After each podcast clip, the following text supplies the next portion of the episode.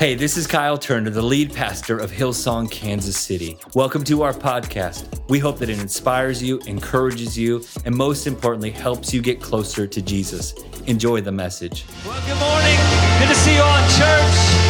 Hey, can we greet the plaza right now? Those online, Lansing Correctional, everywhere you might be watching this, it's good to have you tuning in, and we believe God's got something great. Let me just say this. My pastor's heart is very grateful. It is a holiday weekend and you are in church. I don't think that gives you special privileges in heaven, but you definitely have a special place in your pastor's heart. It means a lot to not just be talking to the camera, but I got a room full of people. We got the plaza. Hey, those online, we still love you a lot and we're glad you're blah, blah, blah. It's great. But is that like being in the room and worshiping together? Amen? Hey, you can grab your seats. We are in a series called It Is Well.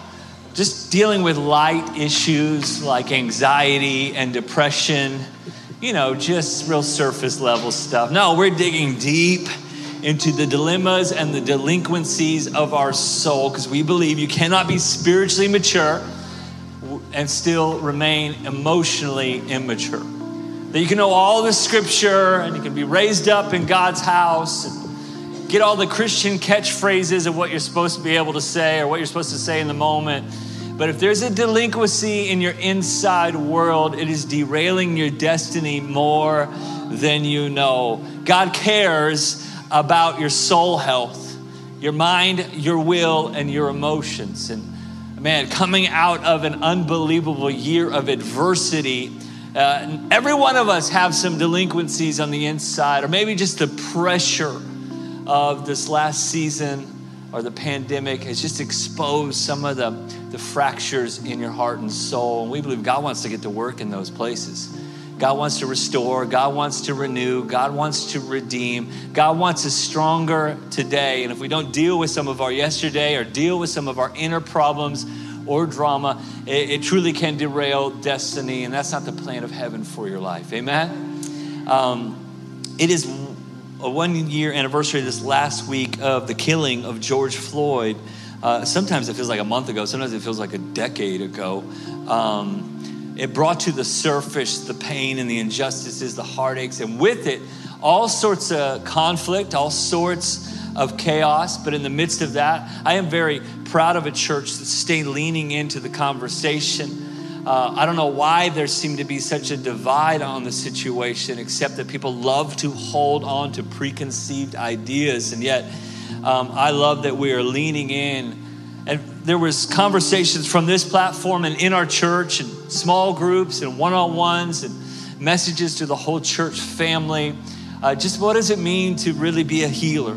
To be a restorer, to walk with people in empathy and understanding in places where we might have passed judgment before. How can we not miss this moment or let this moment pass us by, but truly let God do an inner work? In fact, Hillsong Church here in Kansas City and globally, we are leaning into more empathy and more justice and more understanding than ever before. In fact, Liz and I were on a 3-hour training and conversation with every Hillsong lead pastor around the globe. How many know it's difficult to set up a Zoom call with all sorts of different nations getting on the right time zone? And we figured it all out, and we had a credible conversation how we can be bridge builders and barrier breakers so that we can build churches in our city that look like our city. And let's keep leaning in.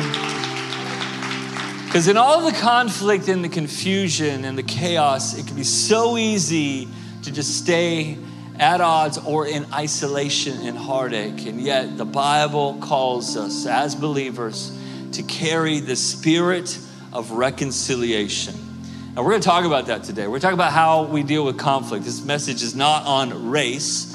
In fact, it'll probably impact your marriage more than anything. It really is going to impact all of your relationships. It's just how do we handle conflict? Because people either love to fight it out to get their own way, or people run away from the issues. And when we run away or when we stuff down conflict and crisis in our life, it will come back to the surface. In fact, that's what we've seen in this last year, is that the pressure and the pain and the heartaches from the pandemic and the injustice and the problems and the politics of our nation have brought to the surface broken places of our heart and our soul. This is why we're doing this series as we're coming out of this pandemic, just to make sure that it is as well in our soul as we pretend like it is in our outside world, that our mental health and our emotional health and our hearts are getting healing.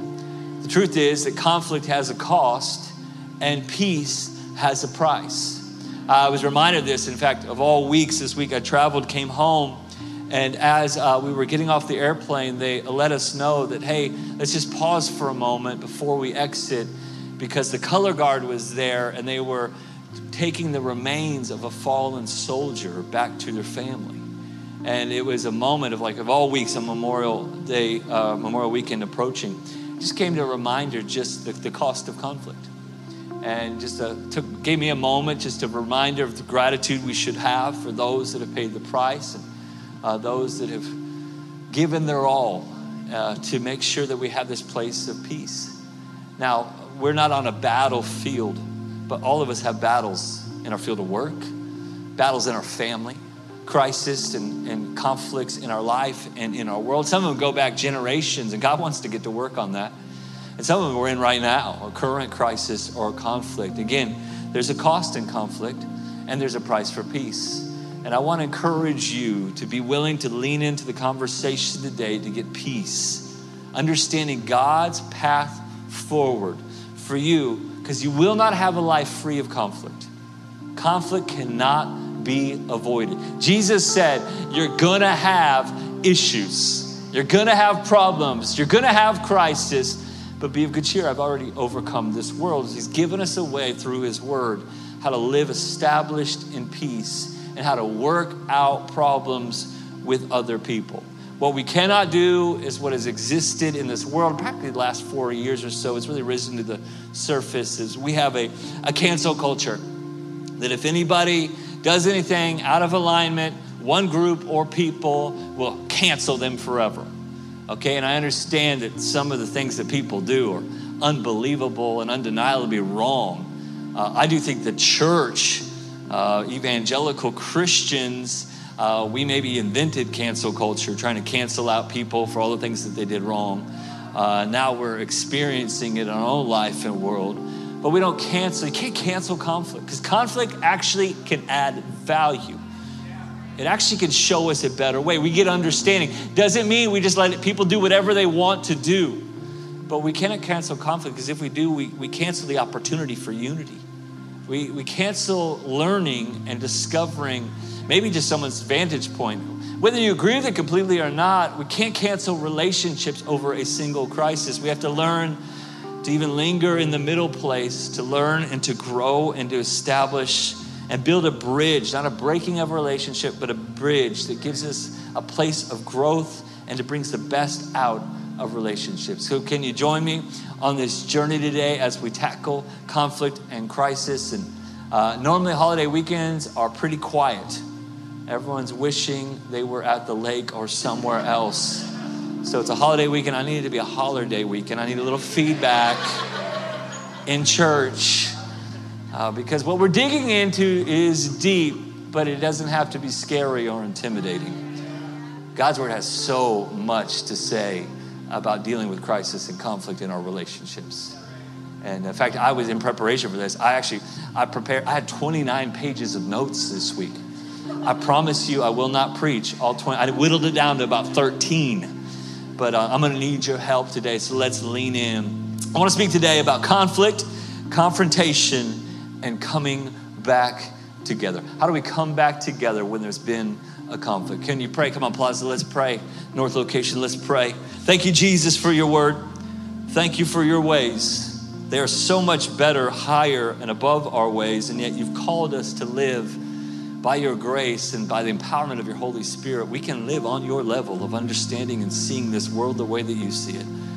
Lord, as I dig into the scripture today, I believe your Holy Spirit's going to dig into hearts, maybe unearthing some places of pain, isolation, and insecurity when it comes to broken relationships or broken ways of doing relationships. So God, I thank you. You're the ultimate healer and the comforter. and you will lead us forward with truth and grace, working together so that our relationships can work the way that you want. Lord, I speak over marriages in particular, that people have just gotten used to living in conflict, living in disagreement.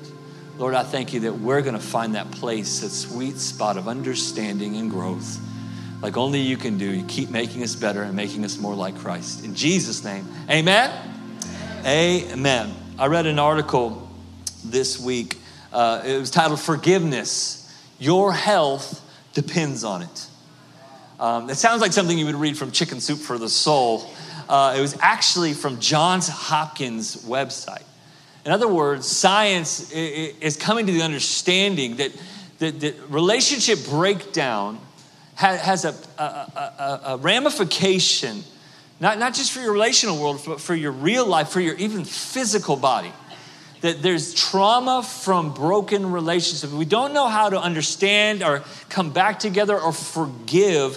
It costs us even physically. Now, there is times for breakups and for boundaries, and we will touch on that later in this series. But I want to speak particularly, I believe, to marriages and to people. Maybe you can use this in your work or in your daily life and dealing with your friends or your siblings. How do we not push away someone when there's a place of pain, but how do we stay in a place of learning, of understanding, of grace so that we can experience peace and so that we can get better in this place of coming back together?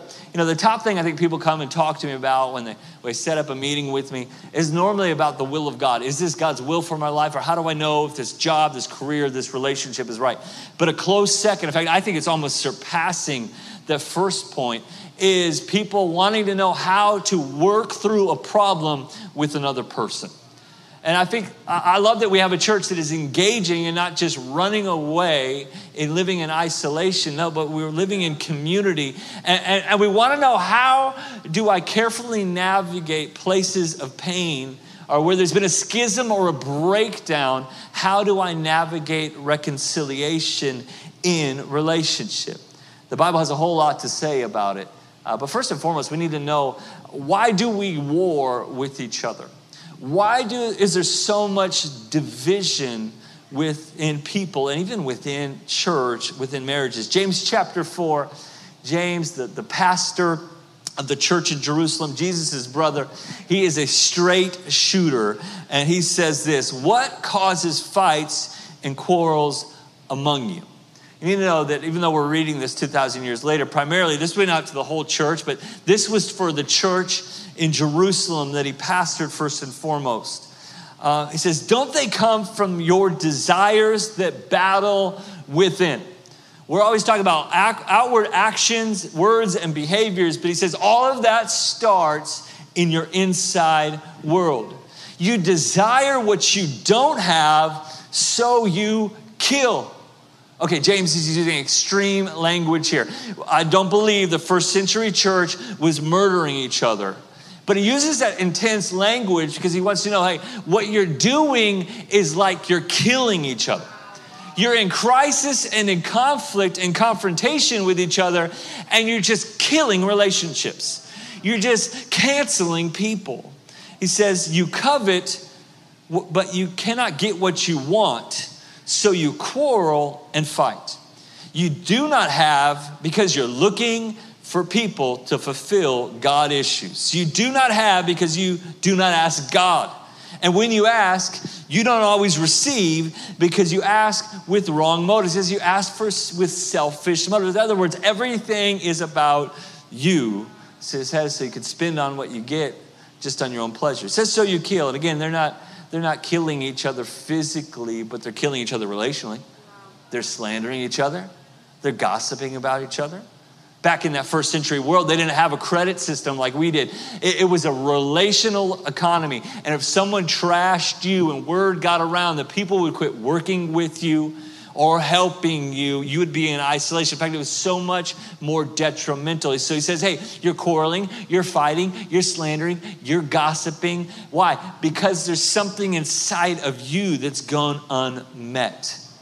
1900 years before modern psychology understood the impact of emotions on the brain and on the life and on relationship, before we understood how societies and groups interact, the Holy Spirit went to work through James and gave him some wisdom on letting us know where conflict starts.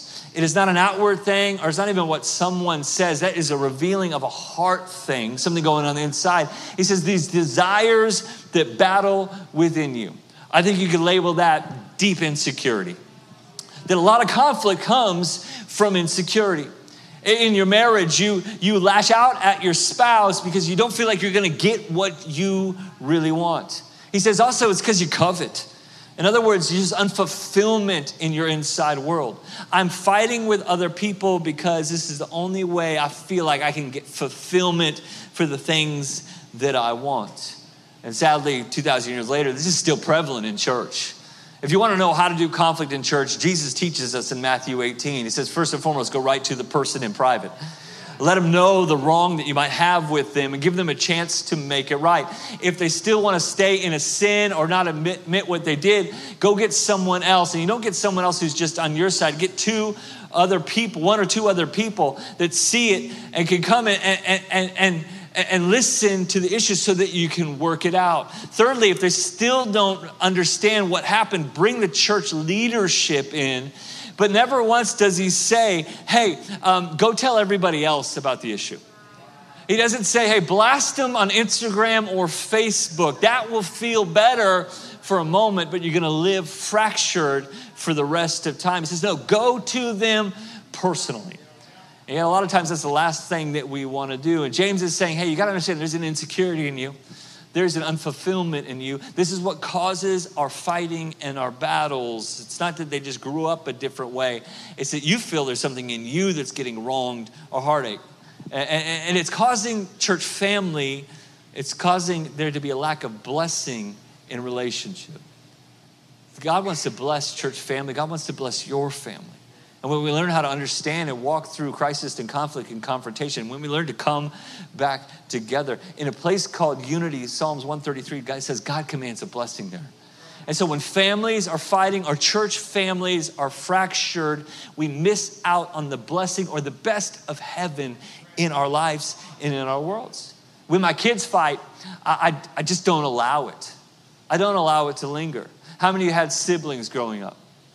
How many of the oldest in your family? Come on, the oldest, right? You had all the answers, all the solutions. You were mom or dad number two. How many were the youngest? I'm the youngest, barely parented at all. Mom and dad were exhausted by the time they got to me. Just gave up, and the other siblings couldn't stand it. How many are a middle child? I just want to tell you right now, Jesus knows your name. Your parents forgot it, no one else knows, but Jesus knows. We have these conflicts in family. My kids have conflict. They have conflict all the time. Not the baby, she's just one, but my 7 and my 9-year-old. I know all you see on the Instagram is just this peaceful, cute little family cheesing at the pictures, but hey, there's tears, there's heartache, there's battle over toys or what we're gonna watch on TV. It happens all the time, but I don't allow it. I don't allow it because in my place of leadership in the family, Liz and I work together to establish peace because we want them to be relationally strong with siblings for the rest of their lives. And so when they're fighting, when they're at each other, I make them apologize when they don't want to. Say, I'm sorry. Say, you're sorry to your sister. Graham sometimes will be like, I'm sorry, you know? You get one of those. Then I make them hug. If that doesn't work, I make them kiss each other on the cheek. Graham hates that one. But I just make them stay in a place of connection until they get over the conflict. In the same way, God wants for our family, our Heavenly Father wants for us, whether it's in our marriages or it's in our connect groups, or it's in someone you serve with at church, someone you work with, someone in your own family. He wants you to stay in the place of connection even when there is a tension. And we are not barrier builders, we are bridge builders. So that we can gain understanding, so that we can grow even through the problems. That's what it says in Matthew chapter 5. Jesus, in this amazing message he gives on the mount, he says, "Blessed are the peacemakers, for they will be called the children of God." In other words, when you are a peacemaker, you get the moniker of a son and daughter of God. Heavenly Father wants his kids to work out issues, to make peace. And it says that's a way you will know that I'm your dad. Like, you're children of God. It's a big deal to your Heavenly Father and a major derailment to your soul when you avoid conflict, or you even live in conflict and don't know how to make peace. James chapter 3, James says here, "And those who are peacemakers will plant seeds of peace and will reap a harvest of righteousness." One of the most important skills you will ever come to grow into in your emotional health and relational strength is how to resolve conflict. It is very rarely taught. Normally, it's usually caught by your family of origin. You normally mimic the way your parents worked or did not work things out, or you go the exact opposite way because the way they did it was such a derailment to your heart and your life. We have emotionally stunted families, and parents leave emotionally wounded kids, and it carries on for generations. I can see it even in my own family. I could see it, my grandfather, the way he interacted with my father. I think my dad, man, he lived all in for God. I know my parents are always watching, love you very much. Got better. And I think he set me up in a place that through the word of God, the grace of God, I'm getting better. And I want to make sure that I pass on to my son one day, as he's a father, as he's a husband one day, that he gets better. And I will say, if you never face the crisis or the conflict that's existed, and I'm not saying you have to go back and make everything right with your family. We'll talk about that and when we talk about boundaries. But I'm just saying, if you never address it with God and the Holy Spirit and get a new way through the word, you're going to carry and add those wounds generationally to others. People normally run away or they fire away. I like boxing. I like boxing maybe too much. I've never boxed a moment in my life, but I am really good at Mike Tyson's Punch Out on the Nintendo Entertainment System. But the kind of boxers I don't like are the ones that are always defensive. Now, they are ones that win more often than not, but I like to see people just square off and go at it. In fact, we have a society that loves to see fights. They love to see conflict. They just don't ever want to get in one themselves. And we got to realize that, hey, we are in an arena where there's going to be conflict and there's going to be consequences to that conflict. And we don't need to get defensive all the time. Nor do we need to be overly aggressive. We do not need to run away or flee, and we don't need to fire away. Your brain works in a way, even chemically, God wired us for survival. The amygdala in your brain triggers that brainstem of yours to either fight or flight or freeze. In other words, you either run away or you attack the issue or the crisis that you're facing, the dilemma that's come your way, or you freeze like a deer in the headlights. It tells you like what to do. But the thing is, we don't have to live that way in every sort of crisis or conflict, because there's a better way. We can live by the power of the Holy Spirit. They can alert us when you want to run away from an issue with your spouse. No, you need to stay in that place and work it out. When you want to fight to get your way or to be right, no, you need to learn to stay in that place and to listen about maybe what you could have done differently and learn with the spirit of humility. And when you freeze and don't know what to say, God wants to help you in that place and get you unstuck in that place so you can walk into a season of more fulfillment in your relationships. When it comes to fight or flight, there's normally avoiders and agitators, and they normally marry each other. Opposites attract, and I think God, I'll touch on it later, did that on purpose. But we normally avoid or we agitate intentionally to get our way, and we normally marry each other. But in the opportunity of the adversity, in fact, Albert Einstein says, in the middle of difficulty lies opportunity. In other words, what you see as a problem or a pain point is an opportunity for peace and a pathway forward. Because conflict avoided all the time is opportunity lost. There is something to learn. Even when you feel like you've been wrong, there is something to learn from that person, from your spouse, maybe how you could handle it differently, how you can grow. And when we walk in conflict resolution, God's way and God's plan, we can live with satisfied souls, and we can get better together, and we can experience the blessing of unity, not uniformity. We don't have to agree about everything, but the blessing of unity that flows in this place when we're not in contention all the time, but our character is being developed as God is working some things out in us, because we are peacemakers. And when we are peacemakers, we're called children of God. There's a blessing attached to being a peacemaker.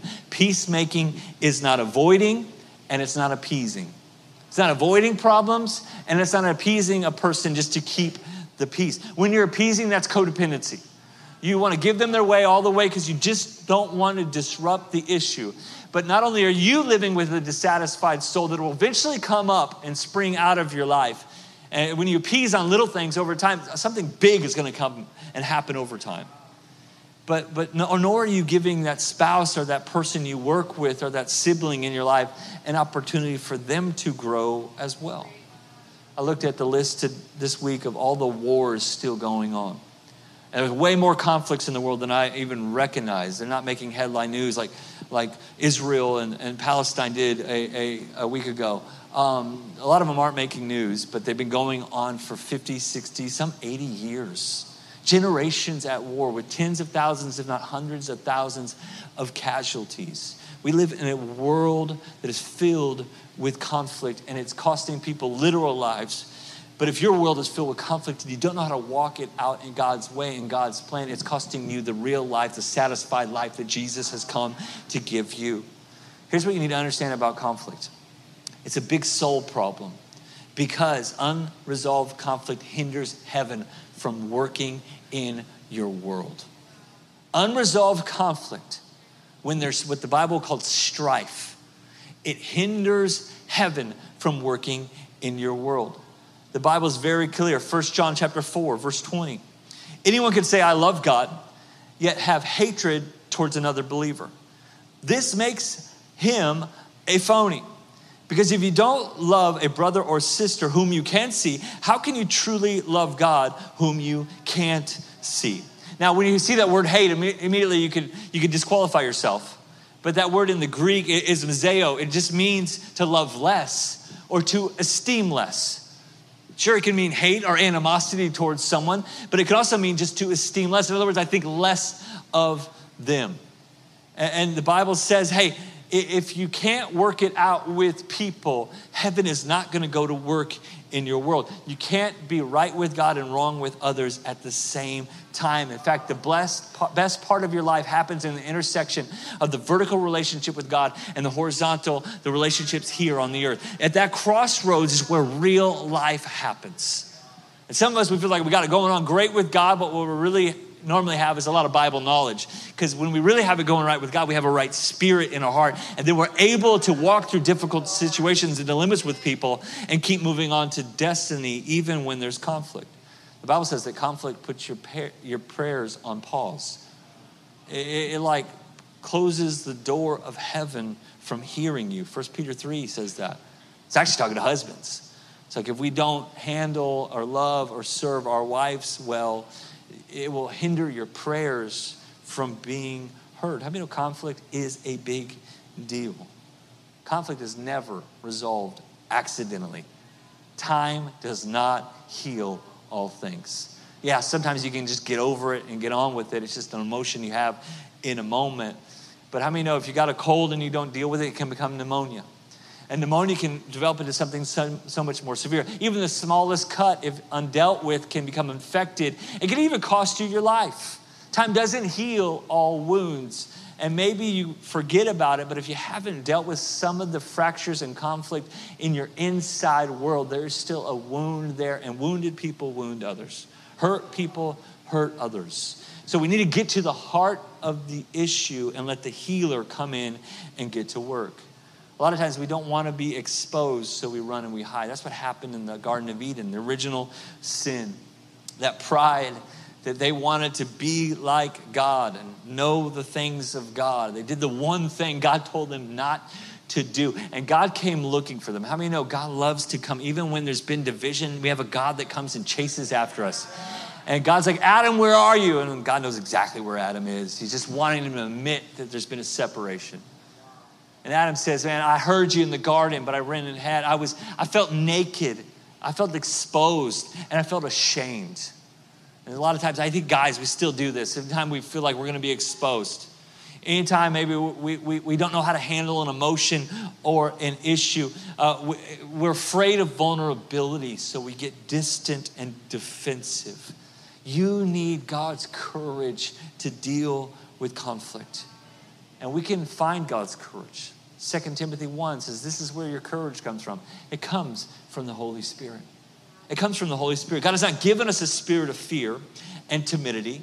God has not given us a spirit of intimidation or timidity, but a spirit of power, of love, and a sound mind.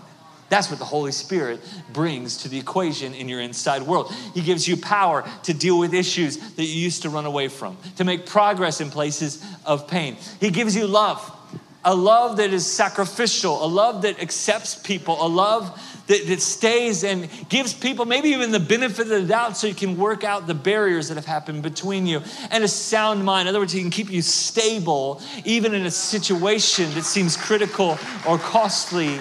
You don't have to run away from the fear of vulnerability anymore. No. The Spirit of God on the inside of you, it makes you powerful. Get some steel in your spine to maybe step into a situation you used to be intimidated and run away from. It gives you love more than enough that you feel satisfied so you don't go to war, like James was saying, and kill or covet or hurt other people, because you've already been accepted in your inside world. You got love. And then it gives me a sound mind. I can stay in a conversation even when there's intimidation. I don't think we'll address the issues that we're facing or the crisis that we're in until the love of God in us is greater than the hurt or fear we feel within us. We allow the love of God to get to work. First John 4, his perfect love, it casts out all fear. Romans 12, verse 17 and 18, never pay back evil for evil to anyone. As much as is possible, as far as it depends on you, live in peace with everyone. Now, right there, it's not always possible, because the person on the other end of this breakdown in relationship might not be willing to get in conversation. But up to you, the part that's up to you, you got to do your part. The Bible says, with God, all things are possible to him that believes. But we could still go first. As much as possible, as far as it depends on you, you've got to be a leader and you've got to do your own part. So how do we handle conflict? Let me give you some real, like specific, helpful, practical instructions. The first thing you need to do when you're in conflict with someone else is what I call set the table. You need to set up a time, a place, and a space when you're at your best and they're at their best. It's not a home court advantage. No, it is a place to have a conversation one-on-one. That's what Jesus teaches in Matthew 18. The first step is to go one-on-one, and you need to be the initiator. And it doesn't make you more spiritual than them. It might make you a little more humble than them, but you are hungry for healing and restoration in the relationship. You're choosing to get over the offense or the obstacle, or maybe something that you feel God's working in you that you did against them. That's why Jesus also says that you need to go at once when you realize there's something that you may have done that offended someone else. In other words, don't put it off too long. Go and address, set the table. In other words, give a reservation, make a reservation and extend an invitation to end the confrontation. Come on, that's good preaching right there. Okay, that should be a quote later that you Instagram out, or we're gonna have conflict. I love that David says in the Psalms, he prepares a table before me in the presence of my enemies. In other words, when I'm in animosity, even with my spouse or someone that I care about, my family or a coworker, now, God can give me an inside peace. The shepherd can lead me to a place in here where I can set a table, even in the presence of enemies. I can sit down. I can be quiet. I can speak. I can listen. We might disagree, but we're going to work through this delinquency in the relationship together. You guys get anything out of this today? I set a sit-down meeting when I have a confrontation or problem with someone. I don't do it in a drive-by in the hallway. Just throw a bomb at someone and run the other way. It says in the Bible, don't let the sun go down on your anger.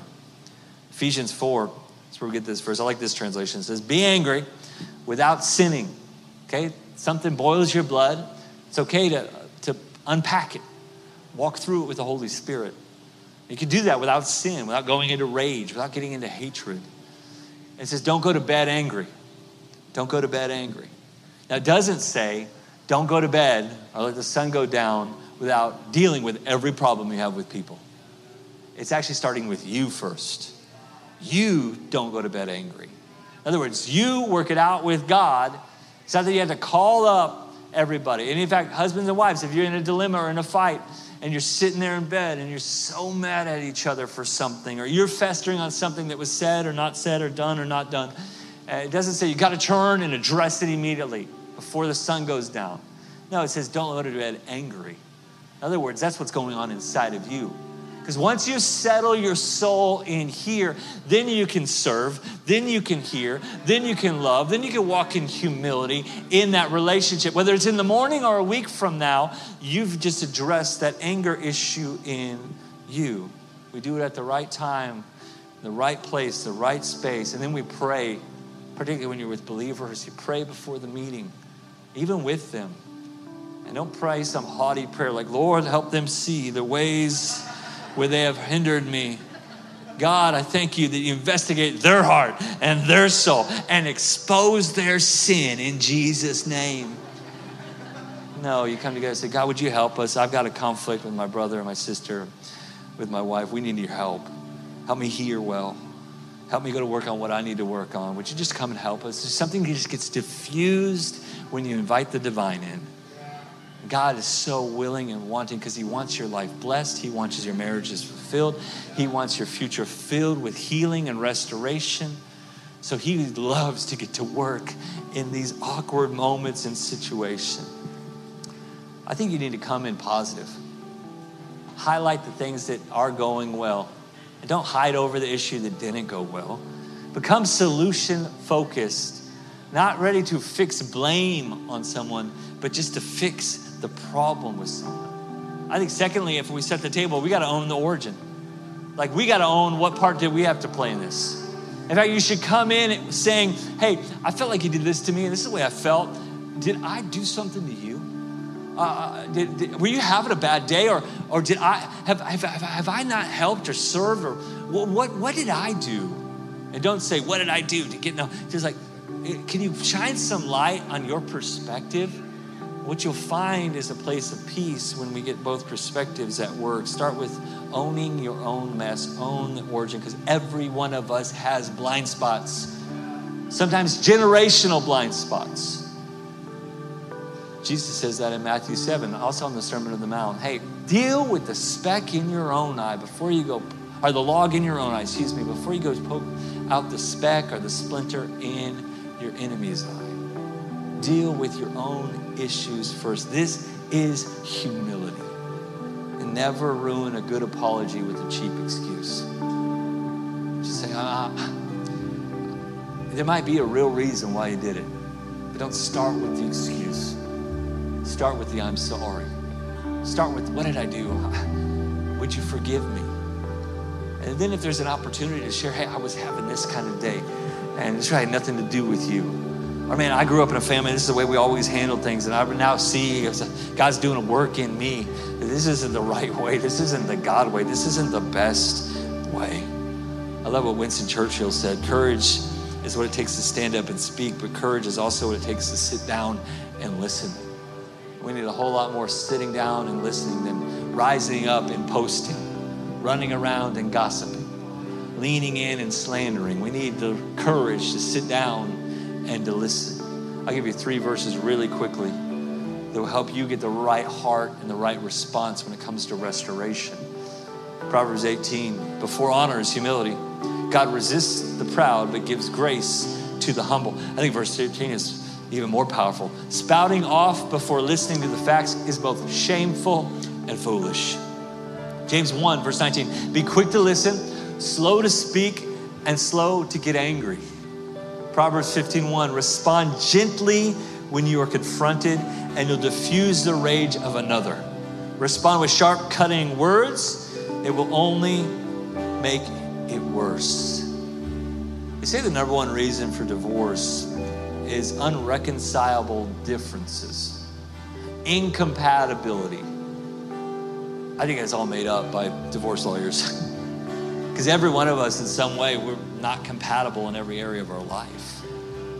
Unreconciled differences has nothing to do with incompatibility. It has everything to do with immaturity and inflexibility.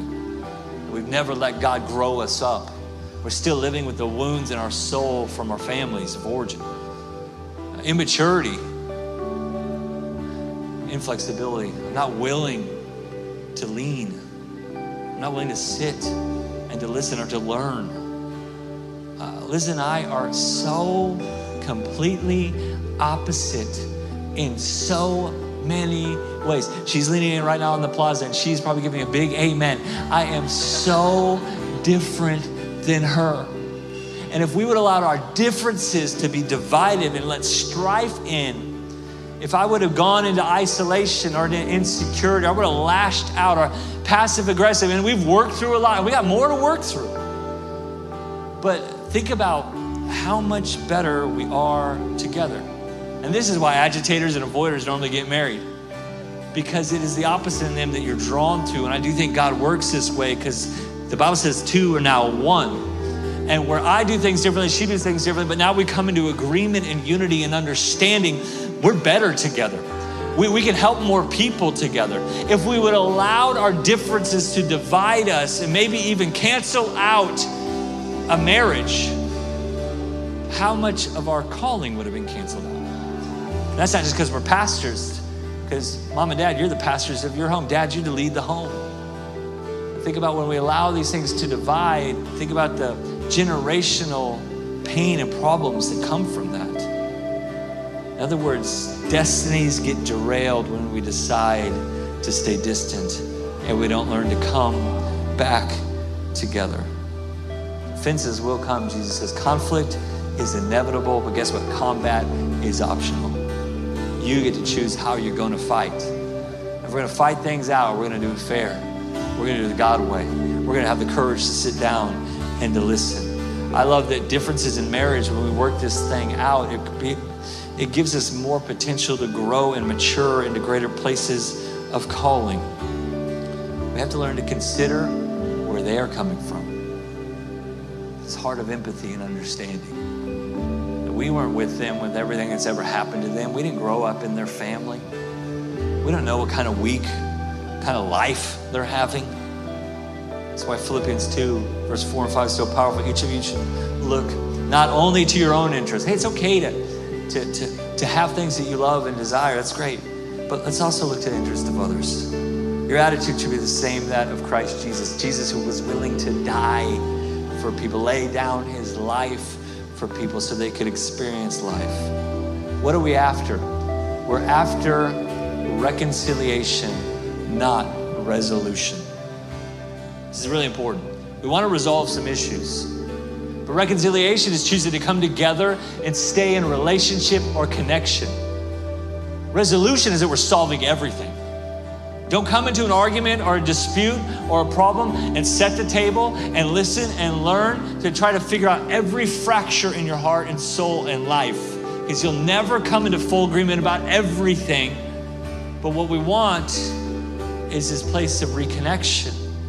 We don't need resolution on everything. We need reconciliation. We're going to stay in established relationship so we can keep moving forward. Because if we're going to get everything figured out before we keep taking steps into our life, our calling, our destiny, our future, whether it's with a spouse or a friend, we're going to be in this moment forever and we're never going to move forward. What we're going to do is we're going to deal with the one issue or maybe the two things that have been plaguing us or the problems, and then we're going to start walking together. We're going to deal with other things as they come, but we're not going to try to fix every problem in one moment. We are here to build bridges, not barriers. There are no perfect people. There are big problems and people with big hang-ups, and there's nothing too great for your God that he cannot heal, that he cannot restore, and he cannot redeem. Blessed are the peacemakers, not the peace lovers. Everybody loves peace. If you want perfect peace, you have to buy an island and live by yourself. Because as long as you're around people, and you cannot fulfill destiny apart from people. If you want your own little peaceful church, just go study the Bible by yourself. Never talk to another Christian. Never serve anybody. Never sacrifice for anybody else. And you'll have your own little life. And what an empty life it will be. But when we learn how to live in the midst of conflict, still caring, still loving, still serving, still walking things out. We don't have to agree about everything, but the main thing is we're gonna have unity. We're gonna fight for the right fights that produce peace. We're not gonna run away from our problems. No, we're gonna sit at the table. We're gonna work things out in our marriages. Guess what? We're gonna have generational blessing on this house, on your life, on your kids, on your children's children, and the future, even here in Kansas City. Something beautiful God is building when we're looking to deal with this, the stuff going on in our hearts and our soul. 1 Timothy 2, I'm done. There is only one God and one mediator who can reconcile God and people. He is Jesus Christ. If you have not established a relationship with Jesus, we're going to give you an opportunity to that in a moment. Until you got that right, the reconciler at work, getting you right with God, you'll never be right with people. He's the only one that can really heal and restore us all. Hate and hurt grows in hiding. Do not stay hidden and choosing to stay hurt. It costs you more than you know. I realize this is a deep message. I tried to liven it up with as much passion as I could. The truth is, there's some really delinquent relationships in the room, watching online. There's some real broken places in many of our lives. And all I'm asking you, the one step I'm asking of you, I think God's asking of you, is to let Him in to investigate you. And then when we have that love of God at work, then we're able bridge broken places, broken relationships, handle conversations that are crucial for calling, crucial for our connecting, get restoration, get healing, conflict and confrontation, and the best thing is coming back together. When we choose to do that, we will be better in our future. On the plaza up north, can you stand to your feet? I want to pray for you. Then we're going to take a moment to worship. I'm not going to have you raise your hands, but I do want you to lift your heart up to God. The moment when we worship, I believe God's going to do a revealing work and a healing work. Before we do that, I just want to pray that in that place of pain, that relationship of struggle for you, that spirit of peace, we've learned 2 Timothy, gives you power, love, and a sound mind will show up strong in your inside world, in your heart, your mind, and your soul. Let's pray. Father God, I thank you for everyone here, everyone listening, everyone watching. God, I thank you that you are the great reconciler. Where we could not save ourselves, you came and were our Savior. You're the one and only mediator that makes us right with God and then helps us make us be right with people.